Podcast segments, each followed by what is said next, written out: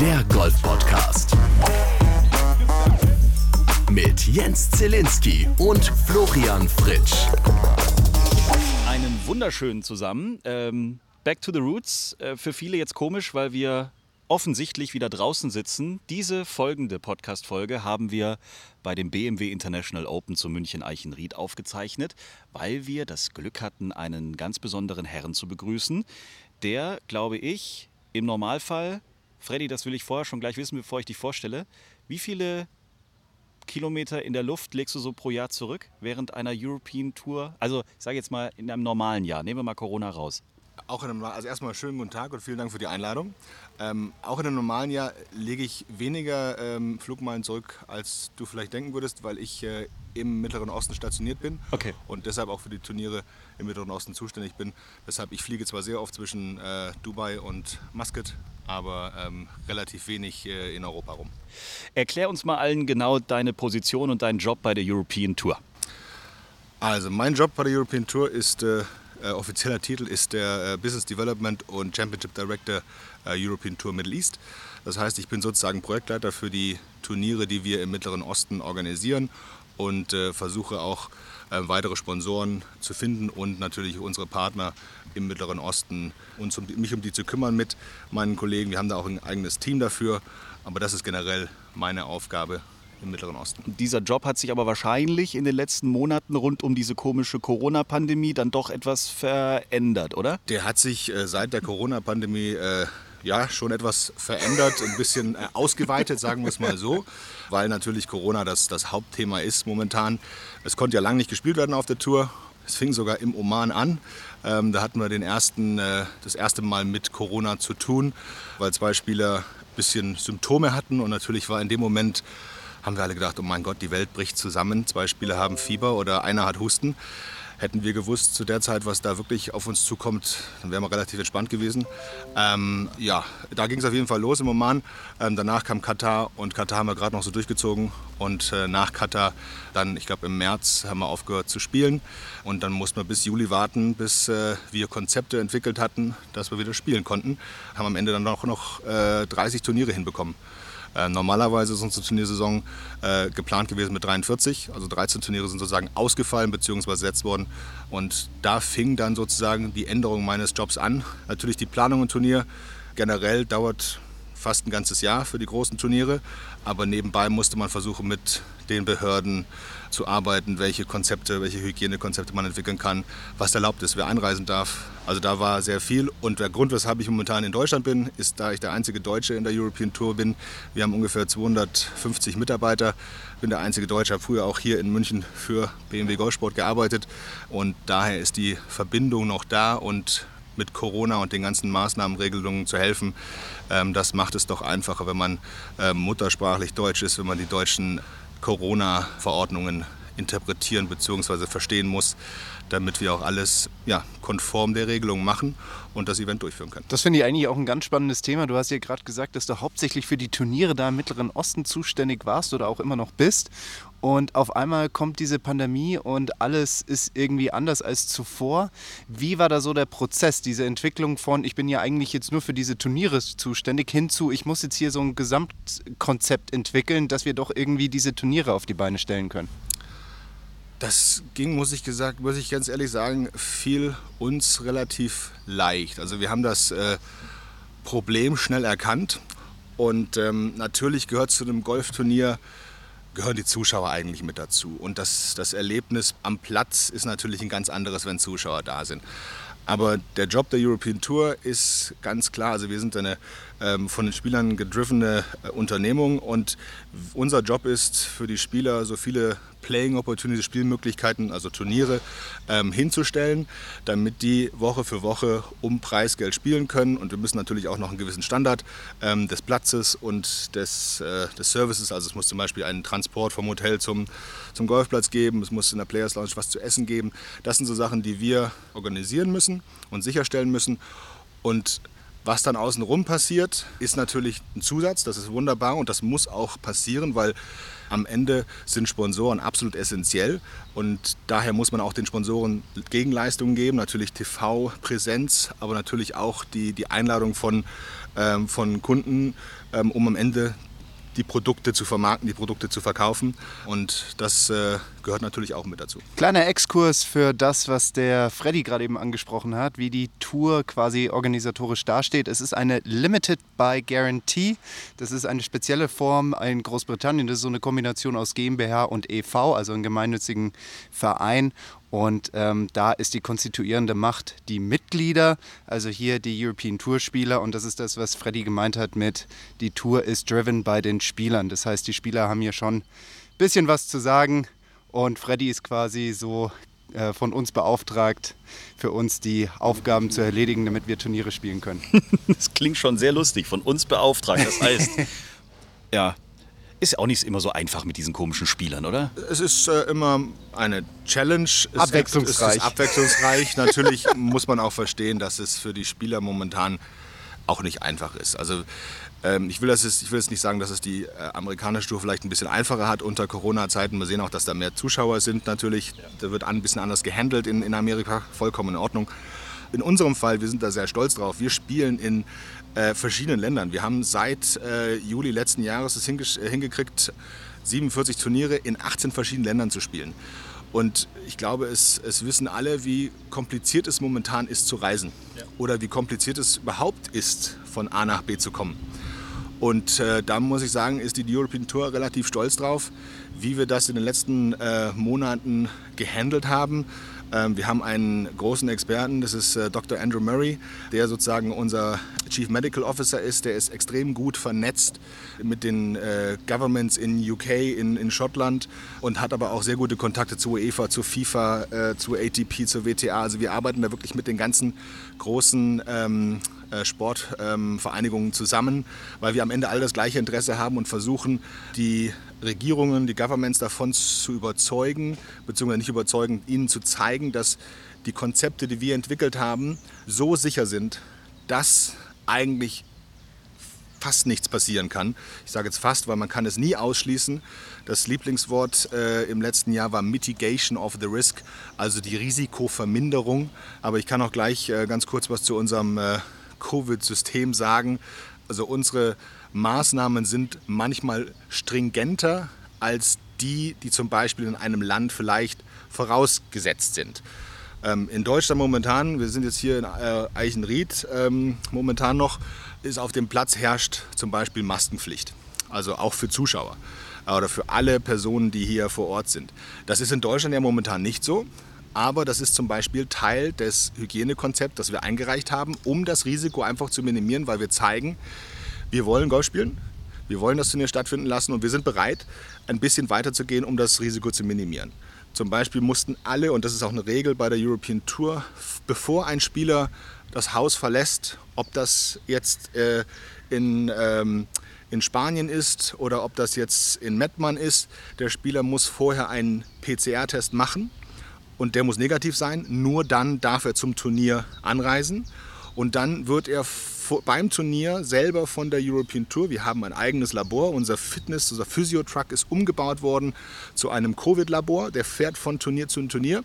Und dort wird dann vor Ort nochmal ein PCR-Test gemacht. Der Spieler darf während der Zeit, wo er auf das Ergebnis wartet, zwar auf den Platz und auf die Trainingsanlagen, aber nicht in die Innenräume. Und sobald dann das negative PCR-Testresultat da war, also sozusagen der doppelte Check, dann darf er offiziell die Turnierbubble betreten und darf sich in den Innenräumen auch in der Players Lounge mal ein kleines Kaltgetränk abholen.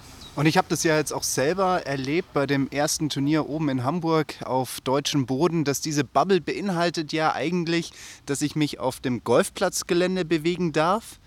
in einer definierten Art und Weise zurück zum Hotel transportiert werden darf und mich eigentlich auch nur in, sag ich mal, gewissen Hotelräumen bewegen darf. Und alles andere darf ich ja eigentlich nicht, außer vielleicht mal für eine Stunde aus dem Hotel raus und dort Sport treiben, joggen oder was auch immer. Ne? Und das ist ja so das definiert diese Bubble. Genau, richtig. Die Bubble, also das Leben des Spielers, das meine ich gerade, dass es für die Spieler auch momentan nicht einfach ist. Natürlich sind sie dankbar, dass sie überhaupt ihren Job ausführen dürfen. Das muss momentan in der momentanen Zeit muss man da wirklich dankbar sein, dass das möglich ist.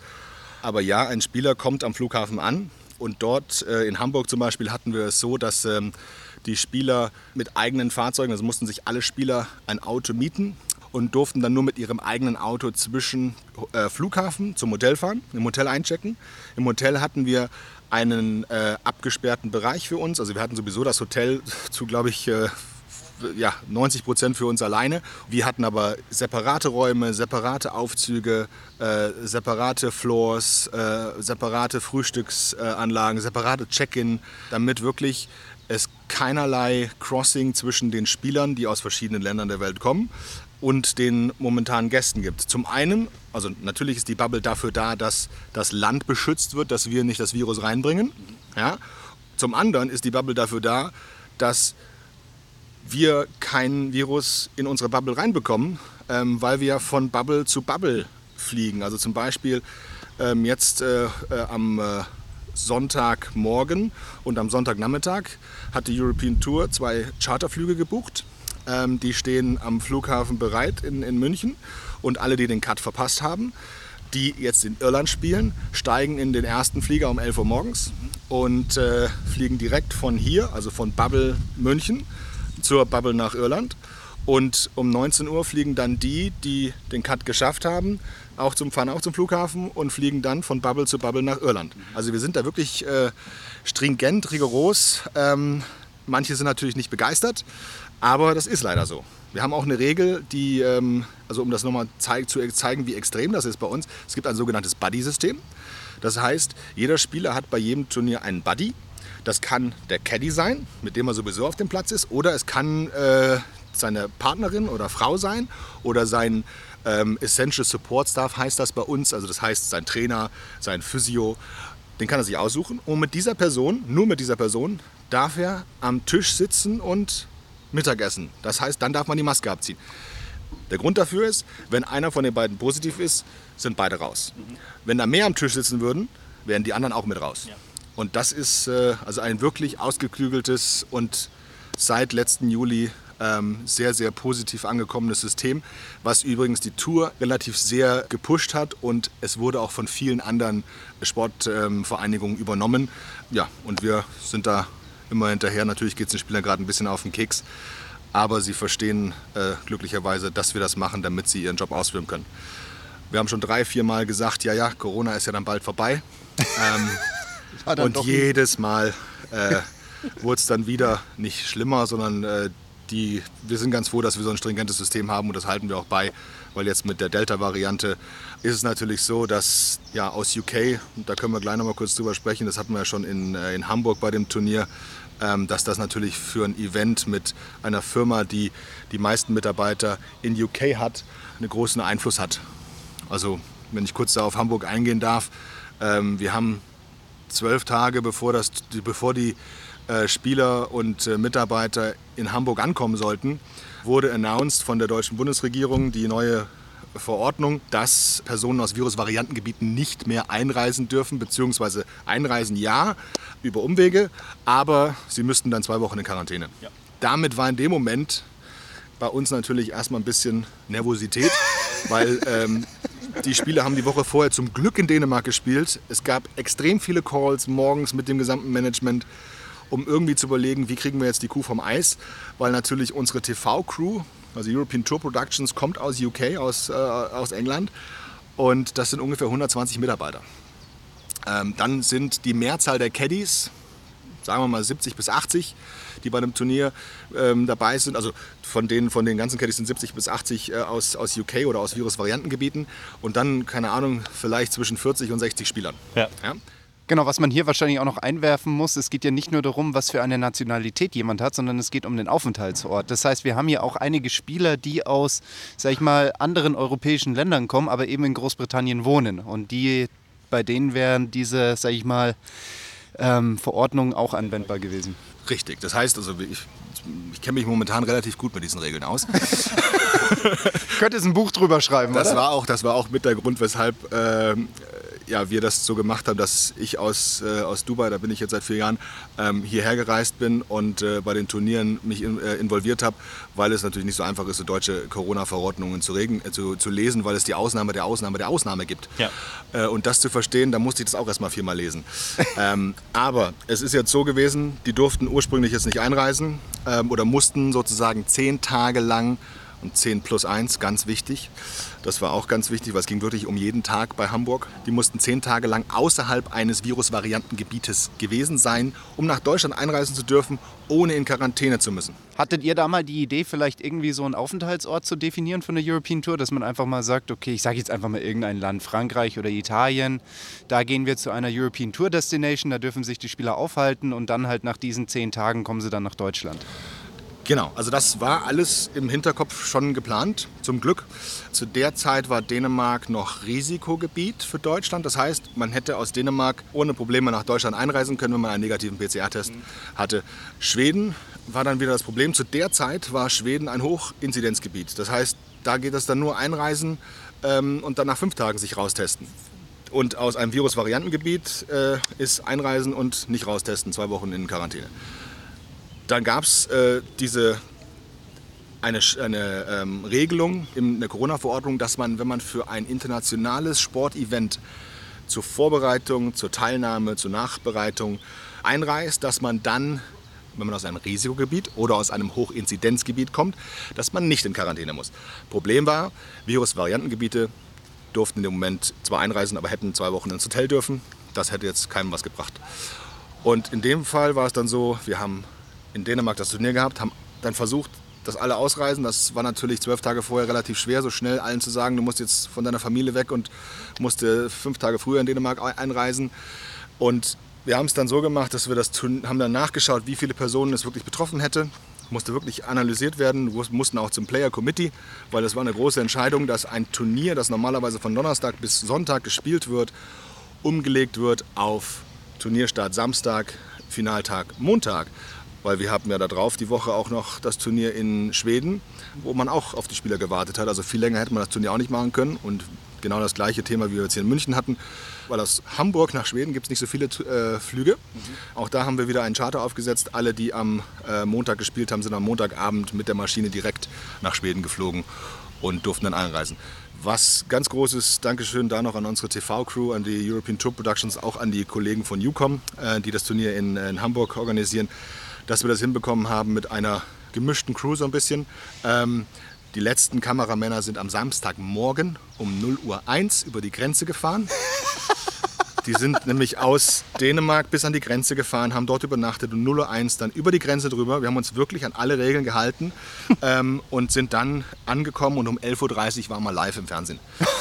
Das war eine gute Leistung, muss man ganz ehrlich sagen. Und es war mit vielen Telefonaten und vielen Planungen hat irgendwie alles funktioniert. Was mich jetzt noch mal kurz interessieren würde, Freddy, lass uns doch mal kurz auf eine Zeit zurückgehen vor Corona. Du warst ja damals für BMW tätig und irgendwann mal bist du dann in den Mittleren Osten gegangen, um da für die European Tour dich um die Business Relations und auch um die Turniere zu kümmern. Was ist so der Unterschied zwischen, sag ich mal, Geschäftsabläufen in Europa, von dem, was du gewohnt war und das, was dann im Mittleren Osten auf dich gewartet hat?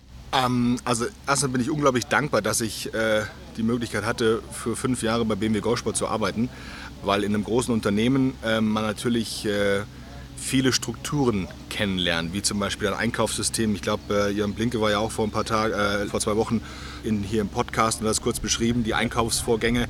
Bei dem großen Unternehmen ist das nicht so, dass man einfach sagt, ich kaufe jetzt hier ein Zelt, sondern das gibt Ausschreibungen, da gibt es ganz klare Prozesse, da gibt es Budgetfreigaben und das war für mich extrem wichtig, diese Erfahrungen zu machen und das hat auch extrem Spaß gemacht. Ich war zu der Zeit zuständig für die Turniere eher außerhalb von Deutschland. Mhm. Also ich habe das Turnier in China zum Beispiel verantwortet für BMW, die BMW Masters, und da war natürlich auch interessant, mit anderen Kulturen, mit anderen Vorgängen, anderer Sprache Golfturniere zu organisieren. Das muss ich sagen, liegt mir auch extrem. Weil du Chinesisch kannst. Weil ich Chinesisch kann. Ich kann Ni Hao und würde unglaublich gerne Chinesisch sprechen können. Aber leider geht das dann auch mit Händen und Füßen manchmal. Was aber auch sein muss. Also das ist manchmal wirklich interessant, wenn der Schirm von da nach da muss.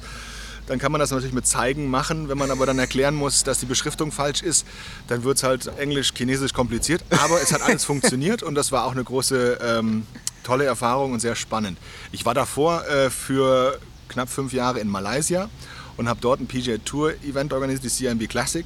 Habe da schon die Mischung aus, also Malaysia ist sehr englisch geprägt, aber natürlich auch sehr asiatisch. Mhm. Unglaublich tolles Land, muss ich ganz ehrlich sagen. Wunderschön und leider auch zu gutes Essen, habe ich sehr viel zugenommen, muss ich ganz ehrlich sagen. Und im Mittleren Osten ist alles auch sehr englisch geprägt. Ich spreche kein Arabisch, würde das auch gerne machen, würde es auch gerne lernen, muss ich ganz ehrlich sagen. Aber auch das geht. Business-Sprache ist in Dubai, da wo ich wohne, Englisch. Und auch wenn wir in Abu Dhabi oder im Oman arbeiten, dann ist das dort auch alles auf Englisch. Und das funktioniert extrem gut. Besonders, weil wir natürlich die Experten sind, was das Thema angeht. Also wenn wir da hinkommen zu Turnieren, dann wird uns auch zugehört. Wenn es ein Veranstalter im Oman ist, da arbeiten wir sehr viel zusammen, Hand in Hand und lernen aber natürlich auch die lokalen Gegebenheiten zu verstehen, beziehungsweise passen uns denen an. Und das ist auch sehr interessant und macht extrem viel Spaß. Da ist jedes Turnier ein bisschen anders.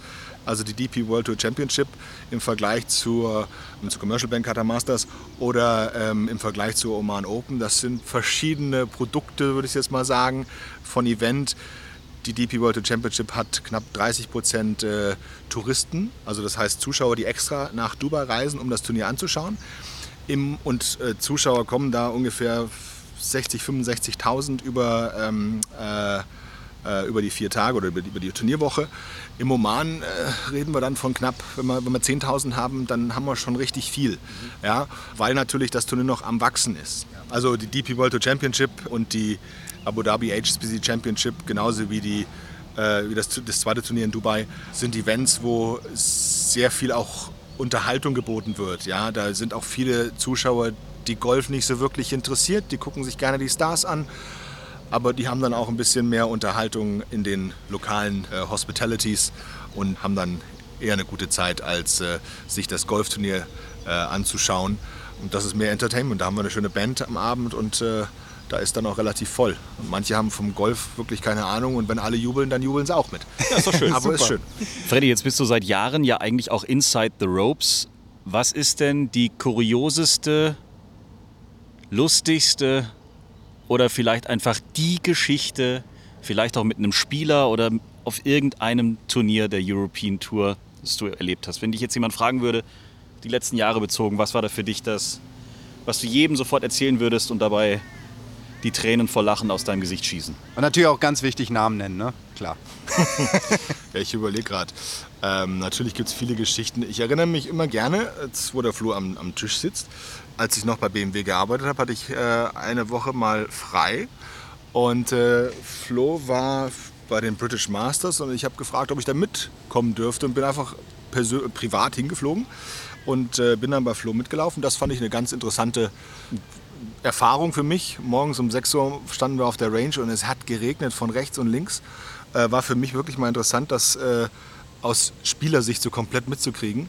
Flo war super gelaunt, hat dann auch... Um 6 Uhr? Ja. War Flo gut gelaunt? Ja, ich hab Social Media für ihn gemacht. Zu dem Zeitpunkt. Nee, das war sehr schön. Das hat Spaß gemacht. Aber wenn du mich nach einer Geschichte fragst, die ich nicht vergessen werde, ist also die Turniere in China mit BMW, da gab es tausende Geschichten. Eine Geschichte, die mir immer wieder einfällt, zum Beispiel, wenn du als Projektleiter ein Turnier organisierst, kriegst du vom Golf relativ wenig mit. Was mir einmal passiert ist, war, ich weiß gar nicht welches Jahr, der BMW Masters in Shanghai. Ich bin dann irgendwann Richtung 18. Grün gelaufen am Sonntag, um mal zu gucken, ob für die Preisverteilung alles langsam bereitsteht. Ich glaube, wir waren noch 3, 4 Flights draußen. stehe neben einem Recording, von da konnte man auf das Grün schauen und neben mir stand Tongchai Jaidee aus Thailand, ganz lieber Kerl. Und ich frage so, und, wie hast du denn gespielt? Und er guckt mich an wie ein Auto und sagt, Freddie, I'm leader in the clubhouse.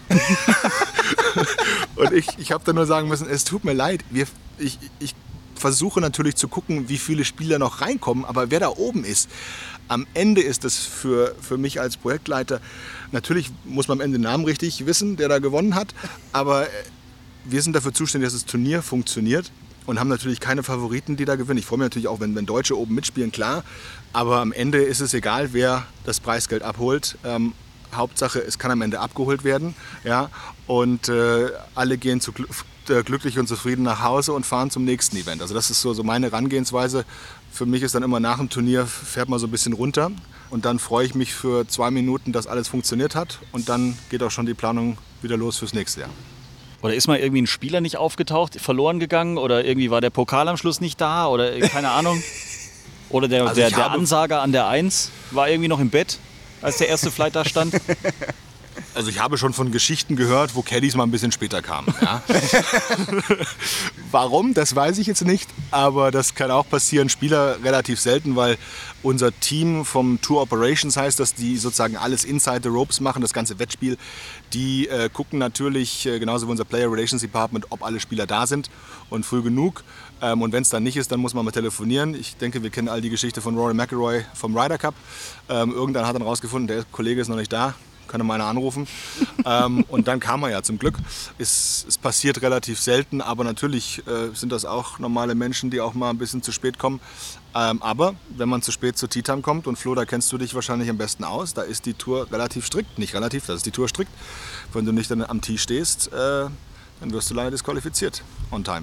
Das, was jetzt Freddy gesagt hat, darf man nicht falsch verstehen. Ich habe noch nie eine T-Time verpasst. Ja, ich bin auch noch nie zu spät gekommen. Ich bin eigentlich immer derjenige, der zu früh ist. Aber natürlich kenne ich auch da die Regeln und ich finde das auch vollkommen korrekt, wenn eine Tea-Time da ist, dann sollte man pünktlich da sein und nicht die anderen irgendwie dazu nötigen, nochmal zu warten. Und da sind wir natürlich auch den ganz normalen Regeln unterworfen von der R&A und der USGA und das wird dann auf der European Tour natürlich auch nicht anders gehandhabt. Wie oft kommst du denn selber zum Golfen? Zu wenig ist die einzig richtige Antwort. Ja, relativ, sagen wir so, es ist nicht so, dass ich jetzt jeden Tag Golf spiele. Ich wohne zwar in Dubai und wir haben unser Office direkt am Jumeirah Golf Estate Golfplatz. Schön. Über der, also wenn es beim Turnier ist, ist das die Players Lounge, unten drunter die sogenannte Sportsbar ist die Players Lounge und wir sitzen genau oben drüber. Also nicht schlecht. Ich kann aus dem Fenster auf die Driving Range gucken. Hatte auch in meinem ersten 1,5 bis 2 Jahren meine Schläger immer im Kofferraum. Und ich habe es einmal gemacht. Einmal habe ich mir ein Sandwich genommen, weil ich so einen Hals hatte, weil ich an dem Tag so lange gearbeitet habe. Und habe gesagt, war beleuchtet natürlich schon, war dunkel. In Dubai wird es leider schon relativ früh dunkel. Und habe gesagt, jetzt will ich mal ein paar Schläge machen. Und dann habe ich mal ein paar Schläge auf der Range gemacht. Das könnte ich theoretisch jeden Tag machen. Wir haben da eine gute Beziehung mit dem Golfclub.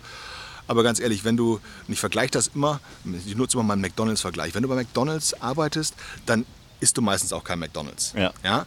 Und wenn du am Golfplatz arbeitest, dann bist du auch froh, wenn du dann den Golfplatz verlassen darfst. Ja? Bei den Turnieren bin ich bei den Golfturnieren und wenn ich dann auch noch da arbeite, dann bist du echt mal froh, was anderes zu sehen. Aber ich spiele extrem gerne Golf, ja, das muss man schon sagen. Ich finde Golf eine großartige Sportart. Besonders, was ich daran so mag, ist, dass du das mit jedem spielen kannst. Also Golf spiele ich am liebsten mit meinen Eltern. Die sind beide Golfer. Und weil es so schön ist, weil man einfach Zeit zusammen verbringen kann mit Freunden, mit Familie. Jeder spielt sein Spiel und man hat doch sehr viel Zeit zusammen. Und das finde ich am Golf das Beste. Und auch, dass man sehr viel über sich selber lernt, beziehungsweise fürs Leben. Weil am Ende bist du beim Golf immer selber schuld. Also bist du eigentlich immer. Ja. Ja? Das realisieren die meisten Leute nicht. Aber bist eigentlich immer selber schuld, wenn du dich nicht konzentrierst, wenn du nicht Mühe gibst. Und wenn du mal weißt, du bist nicht so gut drauf, dann kannst du heute halt mal nicht volle Kanne durchziehen. Dann muss man das Ding halt mal ein bisschen andrehen und so slicen, dass du Hauptsache das Ding auf der Bahn behältst. Dann kann man auch noch eine gute Score zusammenführen. Und genauso sollte man auch durchs Leben gehen, dass wenn man mal nicht so einen tollen Tag hat, trotzdem versuchen, das Beste draus zu machen. Und ja, deshalb mag ich Golf eigentlich wirklich nicht gern. Ich finde, besser kann man eine solche Podcast-Folge nicht abschließen mit diesen tollen Worten. Die haben das komplett abgerundet. Ich bin auch absolut wortlos, weiß jetzt nicht, was ich noch... Ich würde Freddys Zitat am Schluss tatsächlich jetzt unter dem Pokal... wie wird das reingeritzt? Eingraviert. Oder eingraviert, genau. Freddy, das hat großen Spaß gemacht. Vielen Dank für die Insights der European Tour. Weiterhin alles Gute, gesund bleiben vor allen Dingen und dass das hoffentlich as soon as possible irgendwie sich alles wieder etwas in normalere Richtungen bewegt. Sehr gerne. Vielen Dank für deine Zeit, Freddy. Sehr gerne. Vielen Dank und von mir. Ihr seid herzlich eingeladen, auch mal in Mitte und Osten vorbeizuschauen. Flo dann mit dem Auto oder... Dann müssen wir wieder planen, so wie damals, als wir die Landkarte ausgedruckt hatten und überlegt haben, wie kriegen wir mich nach Dubai oder sonst irgendwo hin. Ne? Scheiße, das hatten wir mal geplant. Also Flo und ich saßen schon mal am Reißbrett und haben uns überlegt, ob wir nicht mit zwei gepanzerten BMWs, also erstmal musste er zu der Zeit noch in die Türkei fahren, um dort, damals gab es das Turnier in der Türkei noch, sich dort in der Final Series für Dubai zu qualifizieren dann. Und dann hat man uns überlegt, dass man mit einer Fähre übersetzen kann, weil über Syrien wollten wir jetzt nicht fahren. Und dann hätten wir aber über den Iran oder Saudi-Arabien für 8 Stunden lang dann an Katar vorbei bis nach Dubai fahren. Genau. Also es wäre möglich gewesen, aber ich glaube, jetzt haben wir auch eine ganz gute Lösung gefunden, dass du hier am Mikrofon sitzt und das machst du auch relativ gut. Super, vielen Dank, Freddy. Ich würde mit dem Flieger kommen, tatsächlich. Das kriegen wir schon irgendwie hin. Schön, danke und einen schönen Tag. Die Sonne scheint großartig. Super, bis dann. Ciao. Ciao. Schreibt uns, liked uns. t-time.golf. T-Time, der Golf-Podcast. Auch auf Facebook und Instagram. T-Time. T-Time ist eine Produktion von Pod-Ever. Infos und noch mehr spannende Podcasts gibt's auf podever.de.